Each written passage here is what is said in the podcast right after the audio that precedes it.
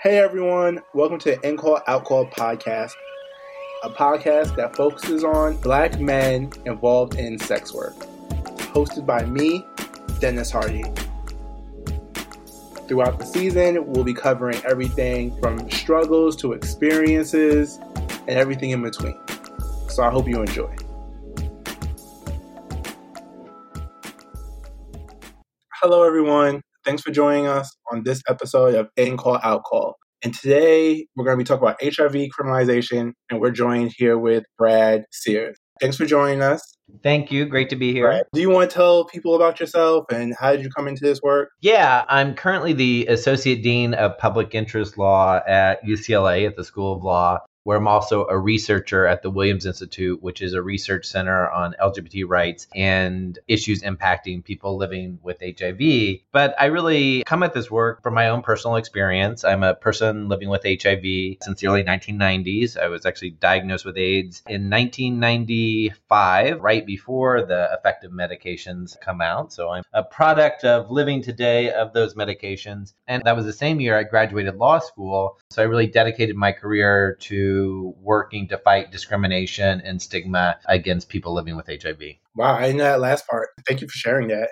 So, why don't we start from the beginning? How states start to implement HIV criminalization, like laws around HIV, and what was the atmosphere that caused that to happen? Yeah, I mean, you really have to go back to kind of people's fear and kind of bias about HIV in the initial days of the epidemic. And I, I think we've had a good reminder of that this spring and summer with COVID 19. And if you can kind of remember back to the early days of COVID and right when the shutdown, where I feel like we just didn't know what was going to happen. We didn't really have information about how far it had already spread, how many people were going to die, whether our healthcare system could handle it. In the early 1980s, the primarily gay male community was experiencing the same thing a disease where people didn't really know a lot about it. At that time, when it started, when it was first identified in 1981, we didn't even uh, had we hadn't identified the virus. We didn't know how it was transmitted. So there was a lot of fear. And then because uh, the people mainly impacted were first gay men or men who have sex with men, and then increasingly people of color and women, there was a lot of stigma around having HIV. The virus was identified in 1985 and the very next year, states started passing laws to basically criminalize people with HIV. And I'll kind of get in in a second, kind of what those laws criminalize. But I think in terms of context, you have to remember at this time, people were being, you know, fired from their jobs. Nurses and doctors would not touch people with HIV. And in St. Vincent's Hospital in New York, they were kind of left in gurneys in the hallway to fend for themselves. Pools were being drained if a person with HIV was known to get in it. A little boy in Florida was kicked out of school for being HIV positive, and then his house was burned down that's kind of the context of the passing of these early laws. And if you look at the legislative history, you will see that kind of fear and bias reflected in the legislative history. The first states that passed them were in the South, including Florida and Tennessee in 1986. But the real kind of gas got poured on in 1990 when the federal government conditioned federal money, the receipt of federal money for states for HIV care services, on the states having HIV criminal laws. And from that point, you saw a rapid increase in the states having such laws. Today, 34 states have laws that specifically are targeted on people living with HIV. Wow. And correct me if I'm wrong, when you get into the 1990s, the idea around HIV criminalization starts to change, right? Like in the 80s, there was, you know, this fear we didn't understand, but in the 90s, we understand it. And then you alluded to this in your introduction, you know, then there starts to be medication that now can treat people living with HIV. And I think that shifted the way we started to see like criminalizing HIV. Yeah, I mean, I, I completely agree. We had more information. I have to say that more information didn't necessarily change how irrational the laws were. And, and I'll give you an example from Missouri, which is the last state I, I did a study looking at the enforcement of these laws on. So, Missouri in 1988 passes its first law. So, this is before there's any kind of incentive to pass such a law regarding federal funding. It's pretty specifically tailored on sharing needles, which we know can transmit the virus, and having sex. They then amend the laws in the mid 90s and then again in 2002. So by 2002, let's see, you have effective medications. People have been on them since, like me, 1995, 1996 basically we're projecting people will live you know long normal healthy lives. We know that hiv is only transmitted through certain activities involving certain bodily fluids. But what does missouri do? It adds to sex and needle sharing criminalizing biting spitting contact with urine feces.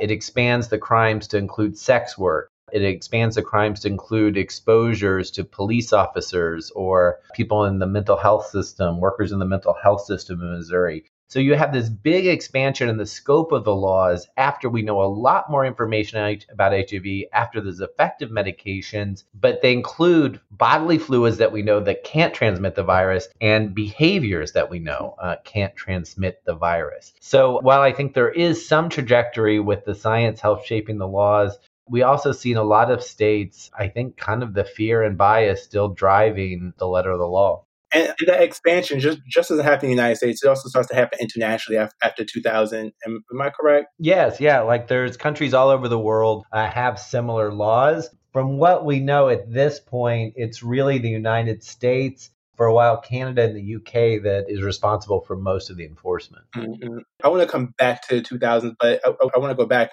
you know, this show is centered around black gay men who do sex work. And I want you to just talk about what are some of the penalties that focus specifically around sex work. And also, when these laws are enforced, who are they enforced on? Yeah, let me first just run through the different types of things that are criminalized.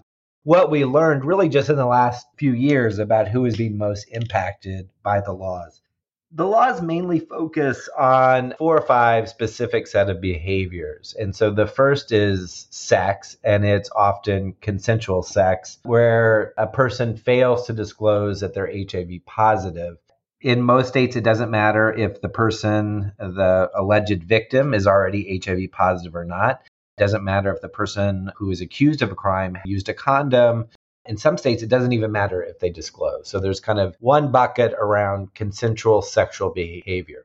The second also involves sex, it's around sex workers.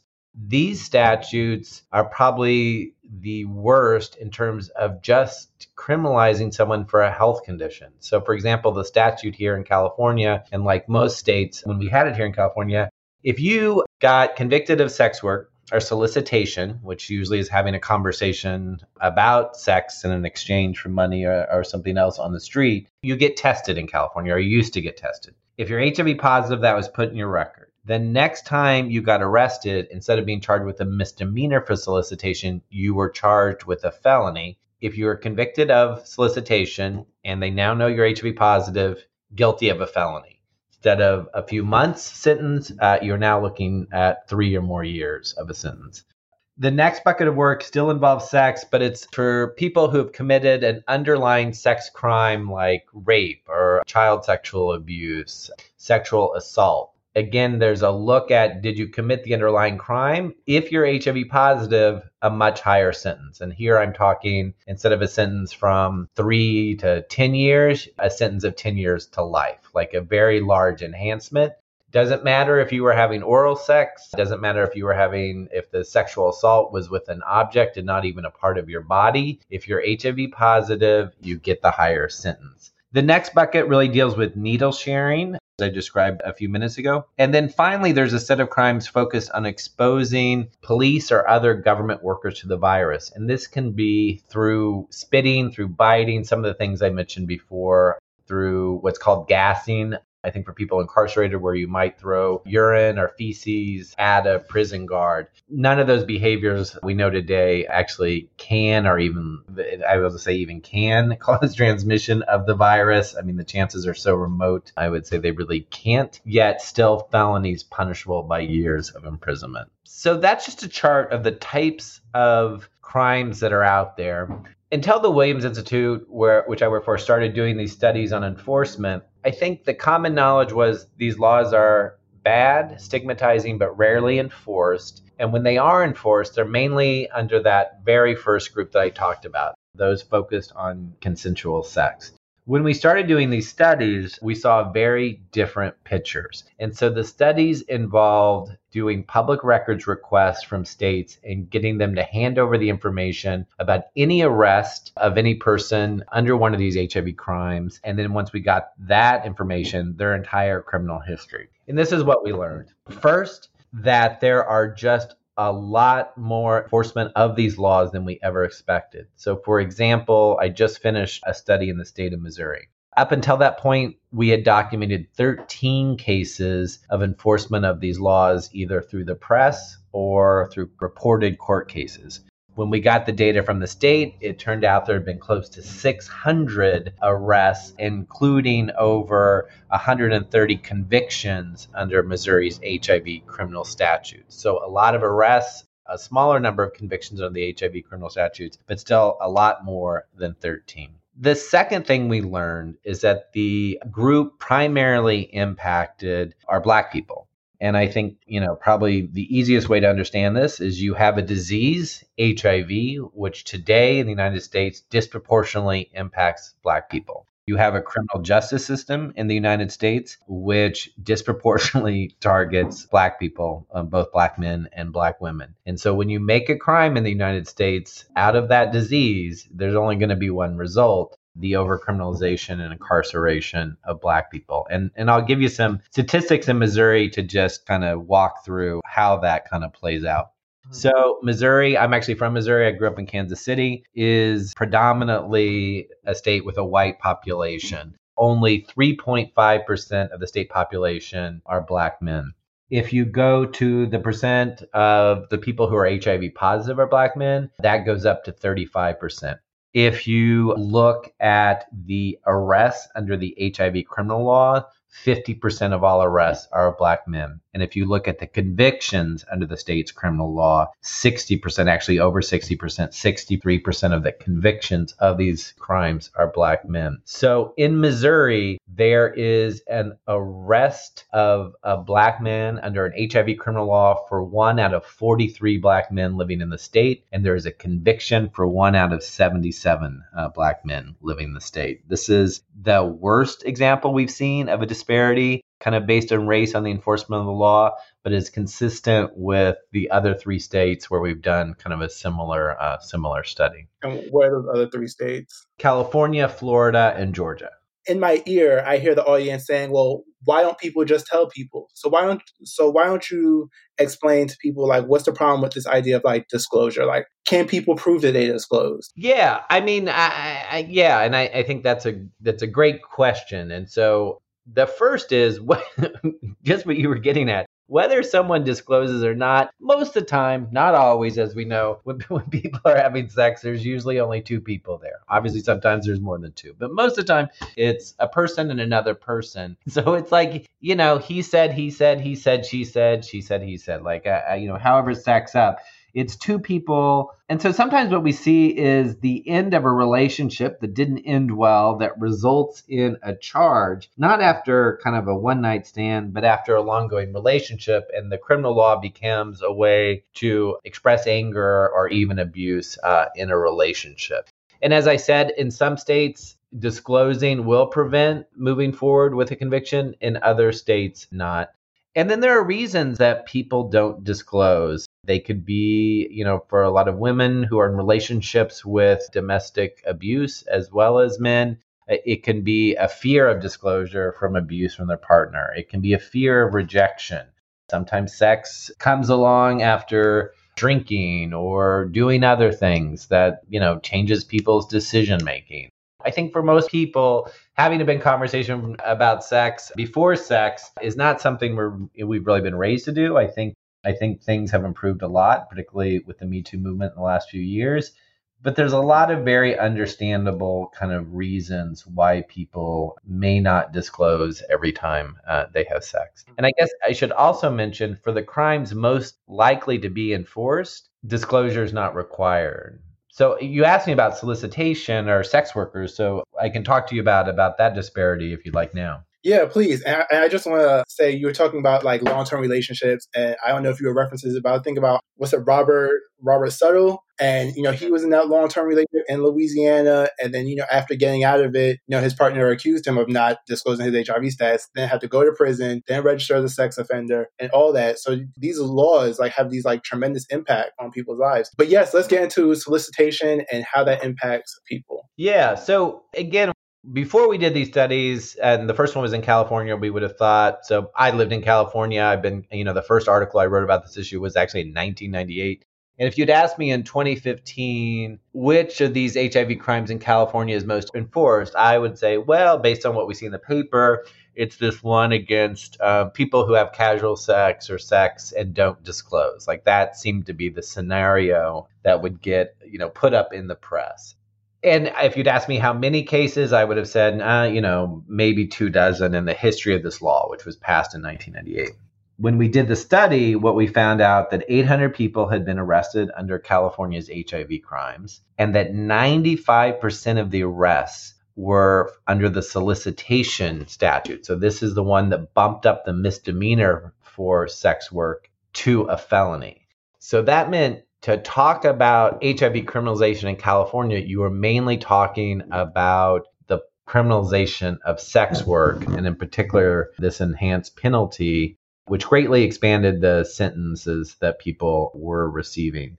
That was a really important finding for the coalition that worked to actually repeal almost all of the state's HIV criminalization law because they decided once they saw that finding that there was going to be, they would never agree in the legislative process to any new statute that didn't repeal the law that was impacted on sex work. And like I said before, that enhancement, the bump from the misdemeanor to the felony, from a sentence of a few months to a few, to a few years or more, it doesn't require the intent for the sex worker to transmit the virus.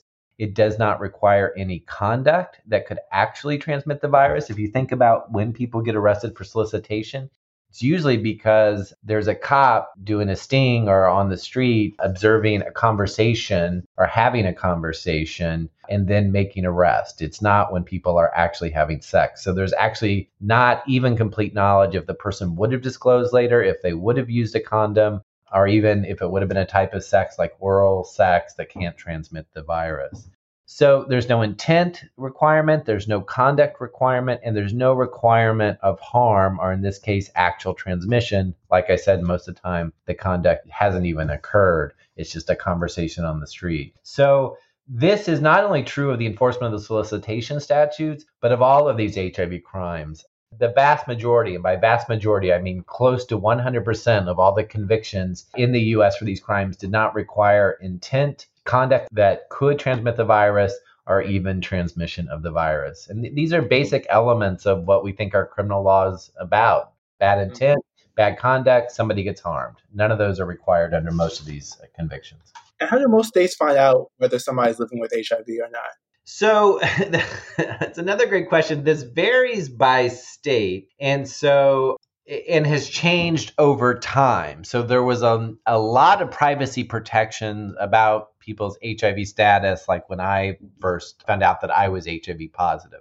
Those have really been weakened over time. So now everyone's, if you're HIV positive in any state in the United States right now, your name gets reported up through your local public health system, the city, county level, to the state, then to the CDC. There's kind of identification or names reporting all the way up. That didn't used to be true two decades ago. In some states, the kind of criminal justice system and the public health system overlap. So when you get tested, and this is true of, uh, of several states in the South, when you get tested, you'll actually be asked to sign a form stating that you know that you're HIV positive, you've been told that there are HIV criminal laws in the state, and you are aware of the conduct that can transmit the virus, and then you sign it. And so that then becomes a record that can be used later on if someone charges you or accuses you of one of these HIV crimes. Oh my God. I did not know about that part that you have, after, you know, after you get your results, you have to sign this letter. I did not know that. Yeah, it's, uh, it kind of sets you up for being accused of this. It's also, and I think this is really playing out right now with COVID 19. It's like you know, we need, you can't police your way out of an epidemic. Like you're not, you just, you know, it's just the criminal justice system is not going to do it. And we've known that now for three decades with our experience of HIV criminal laws. Unfortunately, people are being arrested, right? You know, today for exposure related to COVID 19. We want people to engage in our public health system. We want people most at risk to feel comfortable with the public health system to feel like it's a place they can go for support and care and information. And starting somebody's, you know, just imagine you just newly test positive and you're hit with a sheet of paper explaining why you're a criminal. This is, you know, it's not effective from a public health perspective but it's uh, you know it's unfortunately we're seeing a little bit of that repeated this spring with COVID nineteen. Yeah, and I think uh, you know you you just say it's, it's, not effective from a public health perspective. Just want to bring home the point, like if if you're if people are being criminalized for knowing that they have HIV, right? Like why do I want to go get tested? Why do I want to have this knowledge, especially for people involved in sex work? Why do I want to do that? I want to ask you what are some of the things people have been doing to change these laws, and what are some of the things you're working on as well? There's a number of ways to think about changing these laws, and, and a lot of the focus right now is just trying to either repeal or modernize them. So to say either these laws are completely outdated, let's get rid of them. So, for example, there are laws that make it a felony to donate blood or an organ if you're HIV positive. It's a ridiculous law. The blood supply is tested. Let me tell you, if you're going to donate an organ, you're, you're going to go through a battery of tests. The other person's going to go through a battery test, and most likely you're dead. So the you know if you're donating an organ, so the criminal law is not going to apply to you. It's a ridiculous law. They need to be repealed. I think there is some sense that if someone really doesn't have a bad intent, they really do something like if I say I want to infect people with HIV, I go out and have sex with people and people actually get transmitted, there should be some sort of penalty in that case, we're trying to make sure the latest in science, medicine, treatment, and prevention is reflected in the statutes and that the penalties are proportionate to what's happened. So if no one's infected, we really don't need someone to get a felony and spend years in prison. Like it can be a misdemeanor, which is a way before HIV, there were some states had statutes that had misdemeanors on the books for the transmission of communicable diseases. So we're trying to kind of go back to those pre existing existing laws with much lower sentences and make sure they're based on the science of medicine.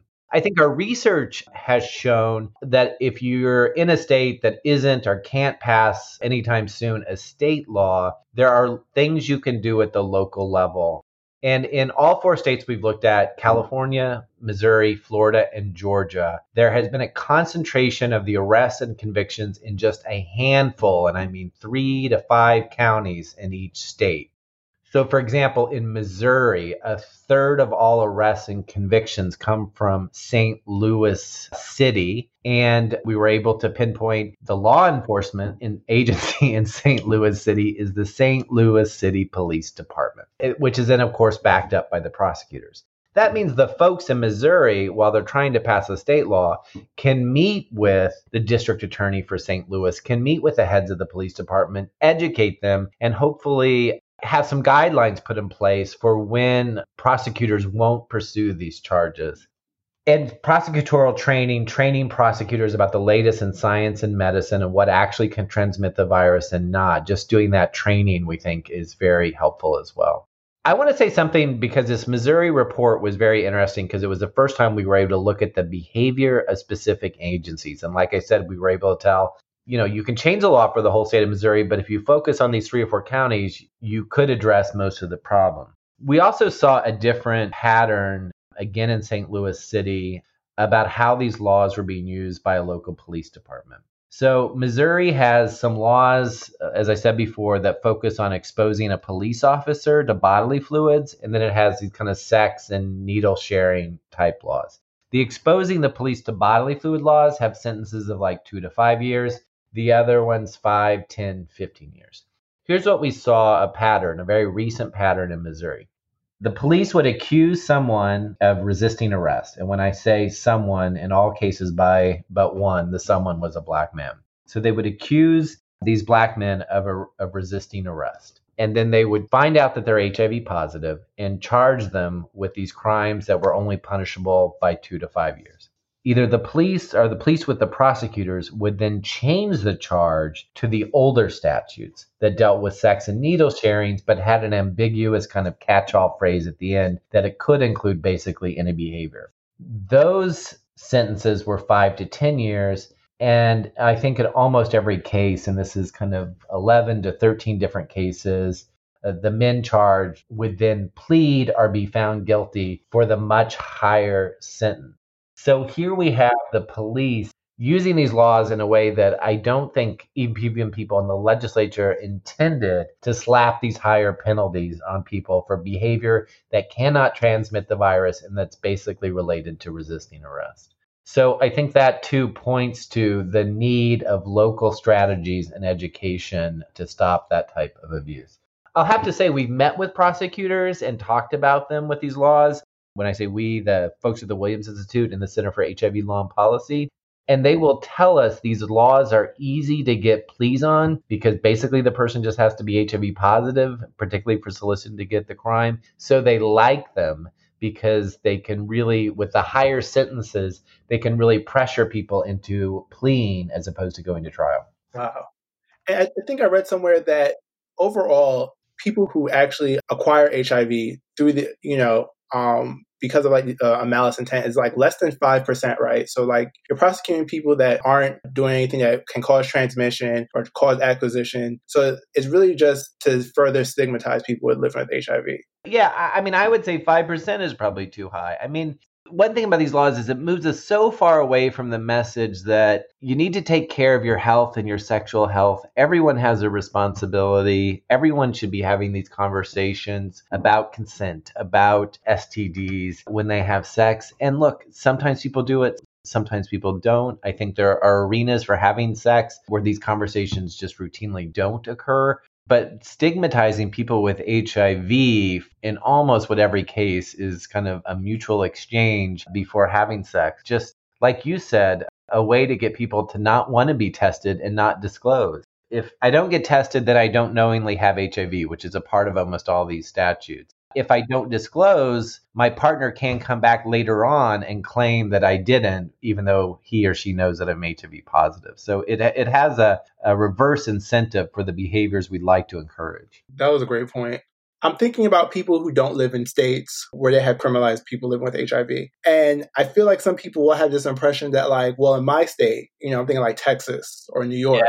like, we're good here. Is is that the case? No, I mean it's even before these HIV criminal laws were passed in 1988, people were still being charged under the more general criminal laws in their state. For so, like for assault or assault with bodily injury or intent to commit bodily injury. So there were pre existing or there are continuing to exist crimes, not HIV specific, that people can be prosecuted for. So Texas kind of mainly by accident got rid of its HIV crime kind of early on people are still being prosecuted and charged under these other crimes. So, one thing we tried to do, for example, here in California, is not only either repeal or modernize the HIV criminal laws, but also say no matter what you're charged with, you have to meet these standards in this new law, which means applying the latest that we know about transmission and prevention and requiring actual intent. You can't use some other part of the criminal code to try to circumvent what we're doing here. So that has to be a key part, I think, of, of any HIV modernization. I have to say, for groups working on this, it has to be essential that sex workers are not left out of the modernization effort. It has to be part of the plan that you consult with people who represent people with hepatitis, with other conditions, sometimes we've seen these modernization efforts result in people with other conditions being swept into criminalization that weren't before the modernization effort started. So it's, I think, really important that broad coalitions work together of people with HIV, uh, sex workers, people with other conditions. I mean, like I said, this is one part of the over incarceration of Black people I think it's important for all those groups to be in conversation early on in this legislative process. I just want to ask you about one thing before we uh, wrap up. In 2000, we saw the United States classify HIV as a threat to national security, and then the United Nations followed suit. What has been the impact of this classification, and why do you think they single out HIV in particular? Yeah, I mean, I think part of that was just the kind of ability for HIV unchecked to destabilize, you know, big parts of the world. So there's a larger epidemic in parts of Africa, and it has its impact on people who have sex with members of the different sex as opposed to the same sex is much greater. And so I think part of that was a way to start getting more resources focused on combating the disease globally.